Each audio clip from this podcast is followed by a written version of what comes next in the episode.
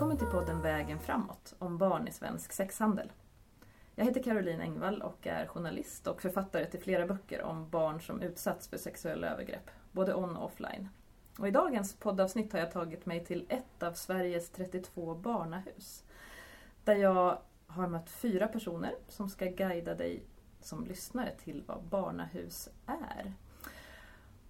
Eh, jag tänkte att ni får presentera er själva. Vi börjar med den första personen här på min vänstra sida. Hej, välkommen!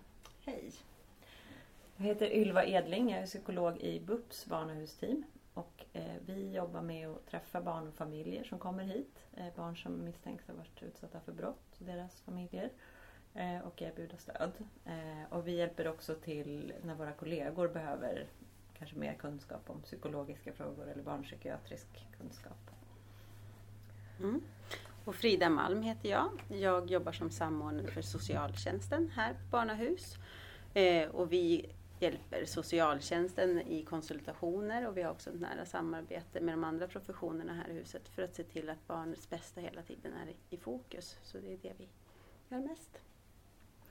Och jag heter Annie Godin och jobbar som barnutredare eh, för polisen. Och eh, ja, det är vi som håller på med utredningarna och träffar barn. Karin Lemo Malén heter jag och jag är polis i, i grunden och barnfärdsledare. Men just nu sitter jag som FU-ledare, förundersökningsledare på Barnahus och eh, tar emot och prioriterar och delar ut de ärenden som kommer in.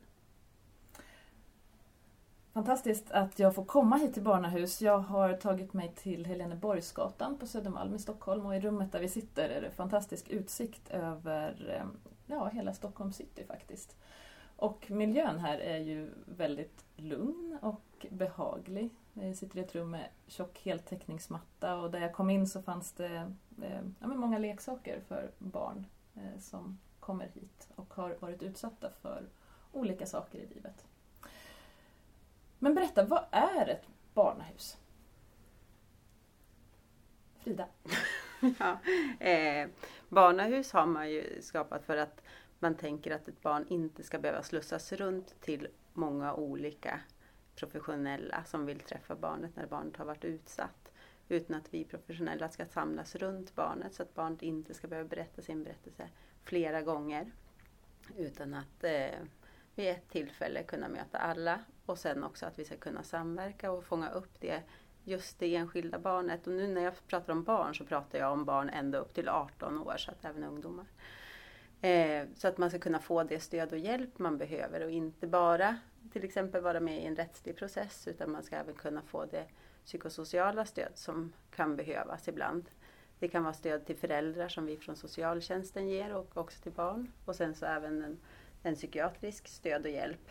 Och även så har vi de som inte är representerade här, det är ju sjukvården. För ibland kan det vara så att man behöver få titta på kroppen och få höra att allting ser okej okay ut. Eller ibland också dokumentera skador. Så därför har vi ett barnahus, för att allting ska kunna samlas här. Och också vara barnanpassat. Man ska inte behöva komma till en polisstation till exempel, utan det ska vara lokaler som är anpassade för barn och ungdomar. Och barnahus finns ju över hela landet. Mm. Och hur, hur kommer man hit, Annie? Eh, ja, det kan vara med en särskild företrädare som blir utsedd eh, som eh, hämtar barnet på förskola eller skola och eh, då är det alltid en medföljare med där som en trygghetsperson för att, som barnet känner. För det, den här särskilda företrädaren är ju någon som man träffar första gången precis på plats. Eh, och de kommer hit med barnen. Eh, eller så kan det vara så att man kommer med föräldrar. Det beror lite på vad, vad som har hänt. Mm. Och Ylva, du är ju psykolog mm. och eh, har jobbat länge med sexuella övergrepp på barn. Um, vad är dina tankar kring de barn som utsatts och kommer hit till barnahus? Hur reagerar de när de kommer hit? Jag tänker att det är ju väldigt olika, både beroende på vad som har hänt men också lite beroende på kanske hur det har kommit fram vad som har hänt. Det tänker jag blir en ganska viktig skillnad. Eh, om man själv har valt att berätta för någon vuxen och det har lett till en polisanmälan och man har kommit hit och är ganska införstådd med eh, ja, man kanske inte kan överblicka konsekvenserna men man i alla fall vet att det här har hänt och jag vill berätta om det här och så.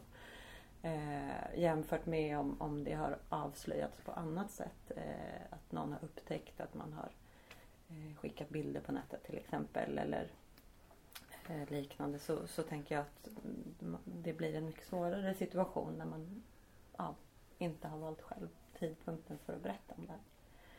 Och ofta kanske ännu mer liksom skuld och skam. Sådär. Så, det, så jag tänker det blir ganska olika beroende, också beroende på hur gammal man är förstås. Så vad händer när man kommer hit första gången? Ja, det första som brukar hända är att man kommer hit och träffar polisen. Så det kanske är bättre att ni svarar på. Precis. Um, ja, som sagt så kommer man ju hit med, med, med föräldrar eller med um, trygghetspersoner och då eh, möter polisen som ska prata med barnet eh, upp Eh, och man eh, får gå in i ett väntrum och där man förklarar eh, vad som kommer ske eh, och att det är den personen som man träffar som man kommer sitta och prata med eh, och man visar runt. Eh, man visar rummet som man kommer sitta i Eh, för det spelas ju in när man är under 15 år. Eh, och eh, man visar då att det finns filmkameror i det, i det rummet. Eh, och eh, ja, man kan visa också att det finns ett till rum där det kommer sitta några personer och titta på. Så att det ska inte vara någon hemlighet för, för barnet att, det, att de sitter i ett annat rum ja, kollar av och pratar ganska neutralt så att man lär känna dem eller att man får en, en ja, landa och kollar av om de har funderingar och frågor och sådär. Och du Annie, du har ju jobbat mycket med just övergrepp på nätet mot barn. Mm. Hur känner du att de barn du möter reagerar på att träffa dig? Eh, det är väldigt olika men där kan det vara för de anmälningarna kommer ju in lite annorlunda. Oftast så kommer de ifrån eh, sajter eh, där barn har vistats, eh, spel eller olika chattforum. Och att det är de som uppmärksammar ett, ett visst språk eh, och eh, som fastnar i deras system. Eh, och de gör en anmälan till polisen. Eh, och eh, vi får in och sen spårar man då målsägandena, eh, barnen, eh, och eh, ringer upp föräldrar och informerar. Så där vet man ju kanske inte ens om att man har varit eh, utsatt för någonting. Så det kan ju vara ganska chockartat att man ens har blivit utsatt för, alltså även om man, man kanske vet att det är någonting men, men att det har kanske varit en vuxen person bakom det där. Att det, man har låtsats varit ett barn. Eh, så, så att eh, chock. Eh, de oftast eh, eh, eh, ja, men, det är mycket skuld och skam i, i, att, eh, i, i den typen av brott. Ni som har den här erfarenheten, hur kan man möta ett barn som kommer in just med den här chocken? För det kan ju också gälla andra typer av professioner som kanske också lyssnar på den här podden. Hur kan man lyfta av den här skulden och skammen från barnet på bästa sätt? Eh, vi försöker ju förklara eh, både innan och eh, under eh, ja, barnförhöret att det är, inte, det är inte den som har gjort fel, att det är de vuxnas ansvar. Eh, ja, eh, att man kanske är inte ensam i det här. Eh, oftast är det ju flera barn som, som i samma utredning. De, de, de har ju en tendens att växa väldigt mycket. Eh, och förklara då att du är inte den enda, det är inget fel på dig. Eh, det kan ju lätta lite. Mm. Ja, jag tänker att det som händer under tiden som barnet är inne på förhör med Annie eller någon av hennes kollegor är att också vi från socialtjänsten här går in och träffar antingen trygghetspersonen eller föräldrarna som sitter i väntrummet. För de är ju inte med. Det kan ju vara viktigt ändå att veta att man går in själv eh, och pratar med polisen. Eh, och då är det ju väldigt många föräldrar som också sitter med den här oron och funderingar kring vad är det egentligen som har hänt för att barnet ibland kanske inte vet riktigt vad den har varit utsatt för. Men också det här med att man kanske inte vill berätta just för att man bär på den här skulden och skammen.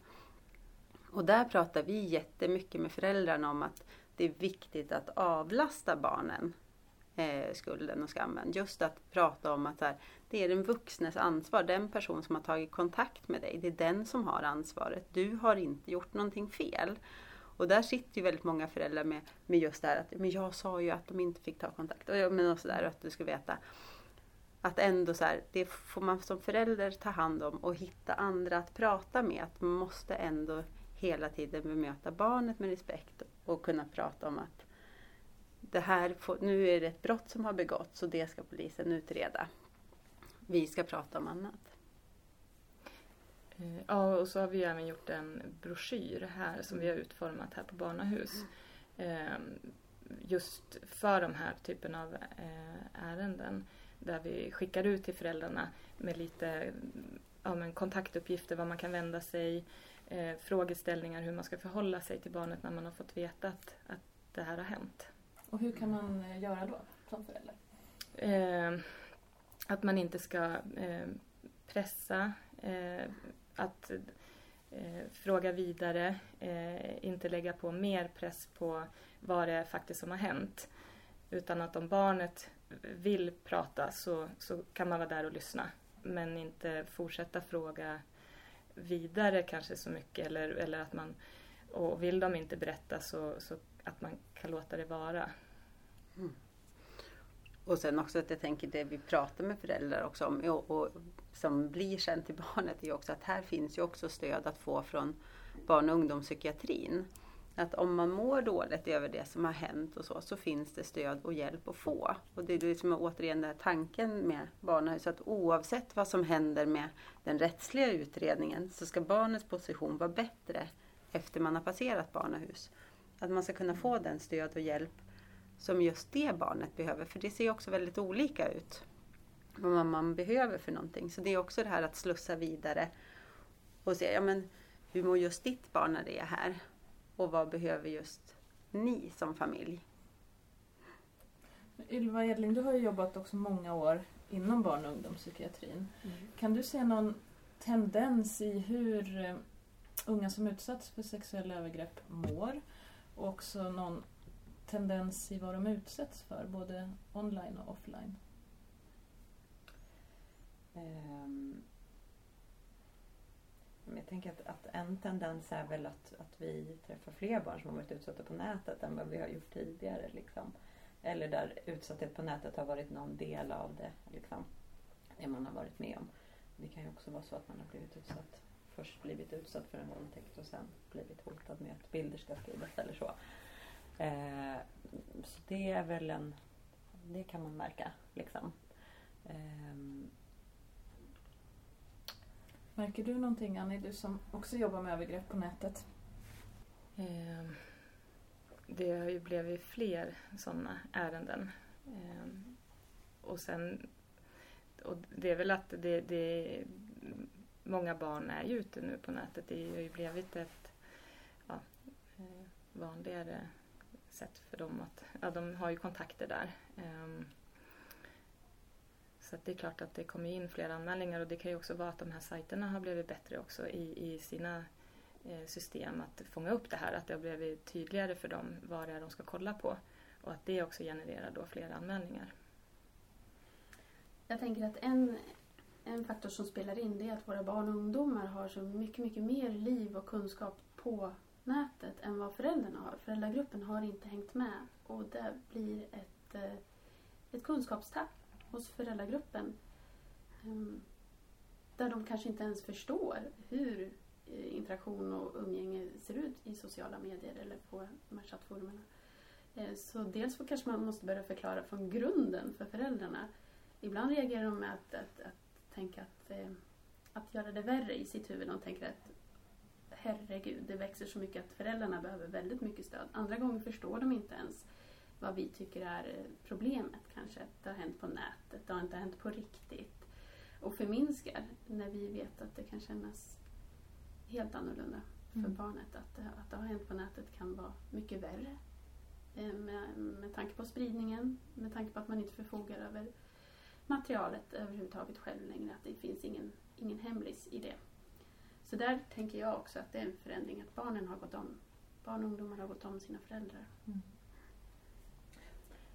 Jag tänker det vi också vet från forskning nu är ju att det kan ge lika mycket traumareaktioner som du är inne på Karin. Att, att det är inte så att det ger mindre allvarliga symptom eller så. Det är ju en viktig sak för alla som, som träffar de här barnen att tänka att, att bara för att det händer på nätet så är det inte mindre allvarligt för den som är utsatt. Liksom. Mm. Vilken typ av frågor kan barnen få när de kommer hit till barnahus? Från er både inom polisen och dig som psykolog.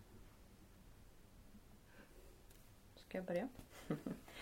eh, när man kommer till oss på, på BUP så tänker jag att eh, frågorna ju mest handlar om eh, Vi ställer mycket frågor men det handlar mycket om hur man mår, hur man har reagerat eh, Vad man har för strategier för att liksom ta hand om sig själv, vad man har för stöd runt omkring sig och så. Eh, vi frågar ju ofta eh, också någonting om vad man har varit med om förstås. Ibland behöver man prata mycket om det och ibland inte så mycket. Men den, den stora frågan kommer ju att handla om liksom, försöka förstå mer om hur man mår och vad man behöver för hjälp eh, för att må bättre framåt. Så det, det är den typen av frågor. Och jag tänker hos oss är det också väldigt det är inte så viktigt för oss att veta exakt i detalj vad som har hänt. Eh, så jag tänker att man har också väldigt mycket kontroll själv över vad man vill berätta eller inte. Och det kan, kan vara viktigt i ett terapeutiskt sammanhang. tänker jag. Att man får. Och särskilt när man inte har valt tidpunkten själv för att berätta vad man har varit med om. Så tänker jag att det där med att ha kontroll blir superviktigt. Eh, och eh, i barnförhöret så då kan det vara att man, man börjar prata allmänt om ja, vilka man bor med och så. Men, men det blir ju alltså, ja, mer i brottsutredningen och det kan ju vara ganska eh, jobbiga frågor, eh, personliga frågor eh, som vi behöver veta för att det är som eh, eh det, ja, det handlar ju om brottsrubriceringar och så. Och det, det är därför vi ställer de frågorna. Eh, att det är viktigt för oss som eh, ja, men till exempel eh, om man har eh, fingrar upp i underliv eller så. Att eh, det, det är viktigt att veta eh, orden och inte, inte bara där eller och varaktighet. Eh, för att eh, det kan skilja i brottsrubricering då. Och vad händer med barnen sen efter det här första förhöret? Ehm, ja, det, beroende på då hur man upplever, eh, till exempel om de kommer med föräldrar så, så pratar man ju med, med föräldrarna också. Man, man känner ju av hur barnet har reagerat inne, in i barn, barnförhöret. Ehm, och eh, vi kan ju kontakta då eh, BUP här, eller socialtjänsten, eh, om de inte har varit med på barnförhöret. Eh, och eh, remittera eller ha en kontakt så att de kan få en samtalskontakt eh, om man upplever att det är eh, att, att de är i behov av det. Och hur snabb kan en sån kontakt vara? Det kan komma igång väldigt fort efter att man har varit här. Det är ju en av de fina sakerna med hur vi samarbetar här. Tänker jag att alla som jobbar här kan uppmärksamma när någon behöver stöd och snabbt ta kontakt med någon av oss och det kan gå snabbt tills man får komma hit igen. Och att det också då sker på samma ställe där man har varit. Och behöver man ställa en fråga till polisen i efterhand så går det ofta att lösa och sådär. Så det tänker jag är en av de bästa sakerna här. Jag tänker att det händer ju en del saker redan innan barnet kommer hit. Vi träffas ju vid olika professioner som är här, alltså polis och socialtjänst, eh, BUP, eh, sjukvården. Träffas kring varje enskilt barn innan man kommer hit och delar också vilken information som finns och att man kanske behöver göra en orosanmälan till socialtjänsten. Som inte handlar så mycket om, alltså det handlar om att kunna få rätt stöd och hjälp till familjen. För att en sak kan vara det här att man behöver gå till BUP till exempel och få, och få prata om det man har varit med om och just hitta strategier. En annan del kan vara att man eh, i familjen behöver stöd för att det kan vara att man kanske inte har fångat upp sitt barn tidigare. Eh, och därför har man som barn och ungdom sökt eh, bekräftelse eller annat utifrån. Och man kan behöva stöd i det som familj också. Så att det finns ju liksom många, att vi samverkar redan innan barnet kommer hit för att kunna göra det så bra som möjligt. Och det kan vara till exempel också ett barn med olika svårigheter som gör att det kan vara viktigt om hur man lägger upp förhöret. Till exempel att det är ett barn som kanske inte orkar med att ha långa förhör utan man behöver ha, ha kontroll över situationen till exempel med en time-timer och så att man vet att 10 minuter orkar jag, sen behöver jag ta en paus. Och lite sånt förbereder man ju också innan för att det ska kunna bli så bra bemötande som möjligt av just det specifika barnet som kommer. Jag tänkte mm. på en sak med det här med hur mm. man pratar. Mm. Eh, vad man får för frågor hos oss på BUP jämfört med hos er på polisen. Det, mm. Vi pratar ju på ganska olika sätt. Det kanske kan vara mm. bra att veta, tänker jag. Eh, för jag tror att kanske när man kommer till oss eh, vi kanske pratar mer så som man är van vid på ett sätt. Att man får liksom gensvar på det man berättar och eh, man får eh bekräftelse i det man berättar eller liksom och stöd och på ett ganska direkt sätt sådär. Eh, det, det blir ju lite annorlunda när ni träffar barn, tänker jag. Mm. Ja precis, vi, vi är mer neutrala mm. eh, i, i samtalet. Ehm, och eh, kan kanske inte heller vara lika direkt i, i frågeställningarna eh, utan att det ska vara mer öppet, att det kommer från, från barnet. Och eh, eh, Eh, eh, vi, socialt stöd som, som vi kallar det eh, blir inte att man kanske bekräftar barnet vad duktig du är eh, eh, på, på det sättet utan att det blir på ett, på ett annat sätt som man ger socialt stöd. Att man, man nickar mer och, och, är närvarande. Och det är ju för att det ska vara att, ja, mer objektivt. Att risken finns att man att, att barnförhöret inte godtas sen när det ska visas i rätten. Eh, att man har påverkat eller så. Då, då är vi mer neutrala i samtalet. Där tänker jag också att vi på barnahus kan vara väldigt trygga i att vi har olika roller. Vi eh, på polisens sida kan känna att vi vi har ett ansvar för att historien kommer att värderas på bästa vis inför en, eh, en rätt. Påverkar vi den eller ställer för ledande frågor eller hjälper till i samtalet så vet vi att den kommer att värderas lägre. Ehm, och då har inte vi gjort vad vi kan för den utsatta. Ehm, med det sagt så kan man känna sig ganska otillräcklig som medmänniska i det samtalet. Men då kan man vila i att vi gör det för att eh, inte ge försvaret världens ingång till att förkasta den här berättelsen. Berättelsen förtjänar ju att värderas ehm, på ett bra vis. Och då kan vi också lämna över till de andra professionerna. Vi vet att det, eh, vårat bemötande blir kanske inte det sista i alla fall i den här saken på barnahus. Och det tycker jag känns väldigt skönt. Eh, så var det inte alltid förut innan barnahus utan det är en trygghet som utredare.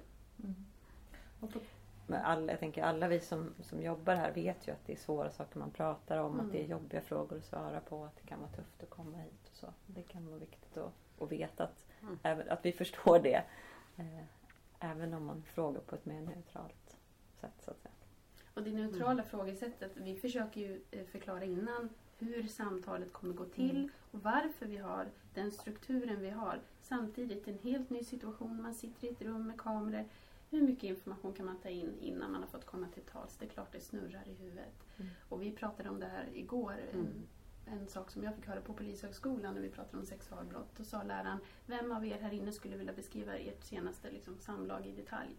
Det är ju en extremt utlämnande situation för alla. Och då, då behöver det inte ens ligga ett övergrepp eller skuld och skam i botten. Utan det är ingen som, som vill det.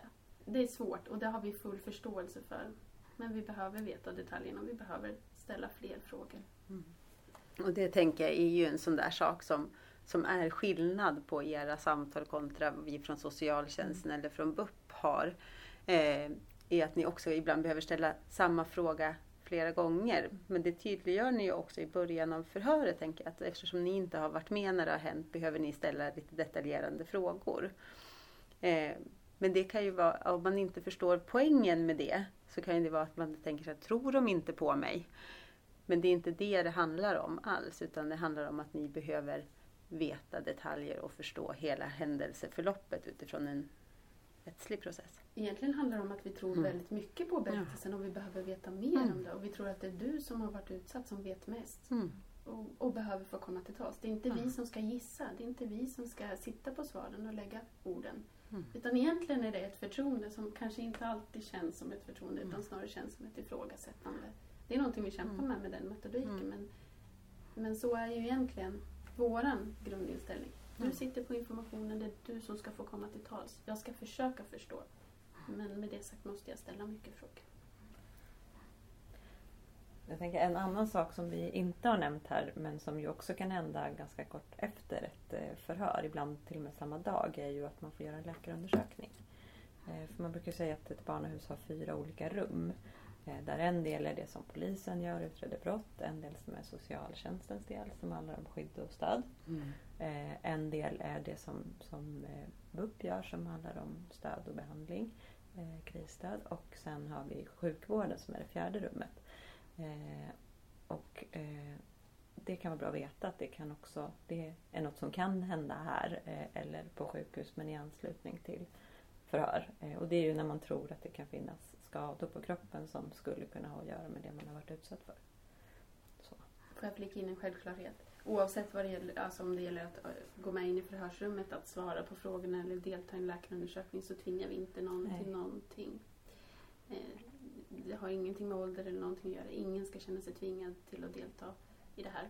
Man ska få alla möjligheter och alla förutsättningar som vi kan ge. Men det finns inget tvång. Precis, det är ju jätteviktigt att en läkarundersökning godkänner man ju själv förstås. Eh, och man brukar också få välja vilka som ska vara med in i rummet och hur det ska gå till. Och så. så det är ju en situation där man har mycket kontroll. Jag sitter ju med er här, två poliser, och ni är ju så långt ifrån uniformerade poliser man kan komma.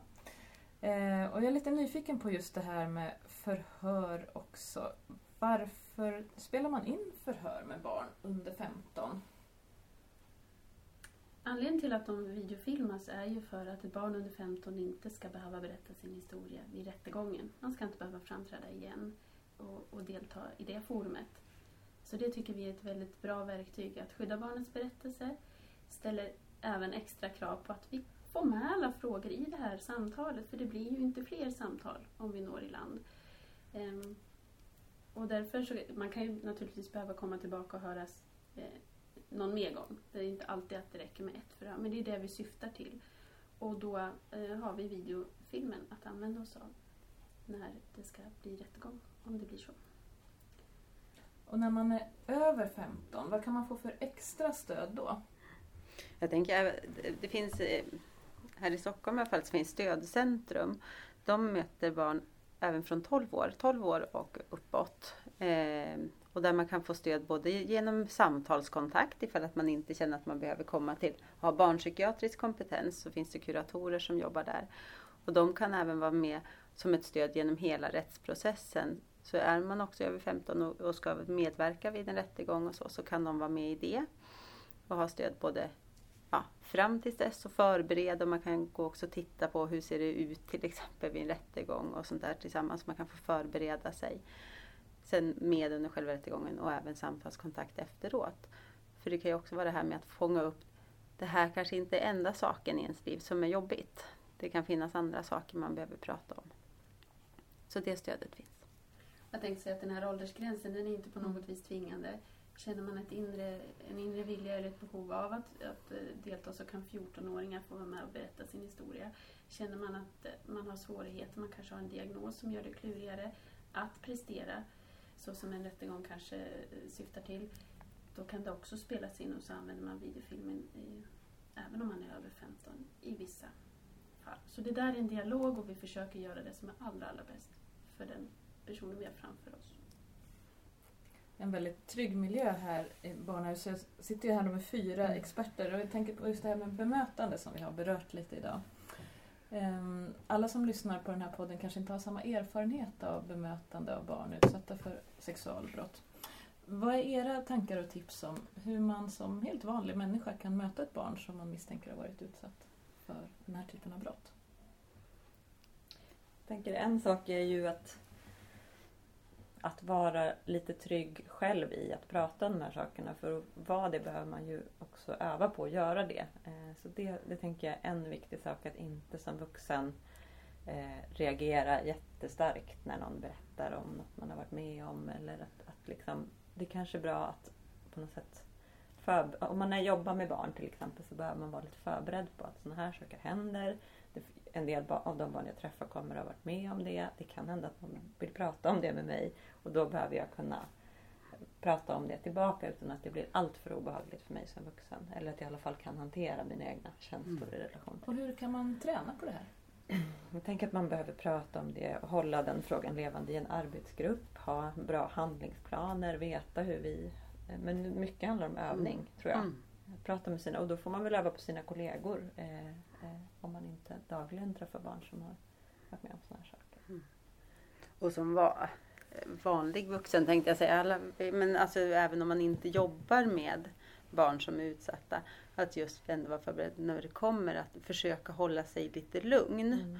Och tänka på vad eh, Nu behöver jag lyssna på dig som berättar. Och faktiskt bara fråga så här, Vill du berätta mer och hur känns det? Och Finns det någonting jag kan göra för dig? Och det här kanske jag behöver berätta för någon annan. Så, att också vara tydlig tillbaka mot barnet. tänker jag är jätteviktig sak liksom så att tänka på barn som har varit utsatta för sådana här saker, särskilt sexualbrott, mm. är ju extremt uppmärksamma och lyhörda på vad mottagaren mm. klarar av. Jag mm. tänker att där ligger ett stort ansvar på oss andra. Och sen också där tänker jag, både för, när vi pratade om det här för, som förälder, vem man ska prata med sen och bära det här.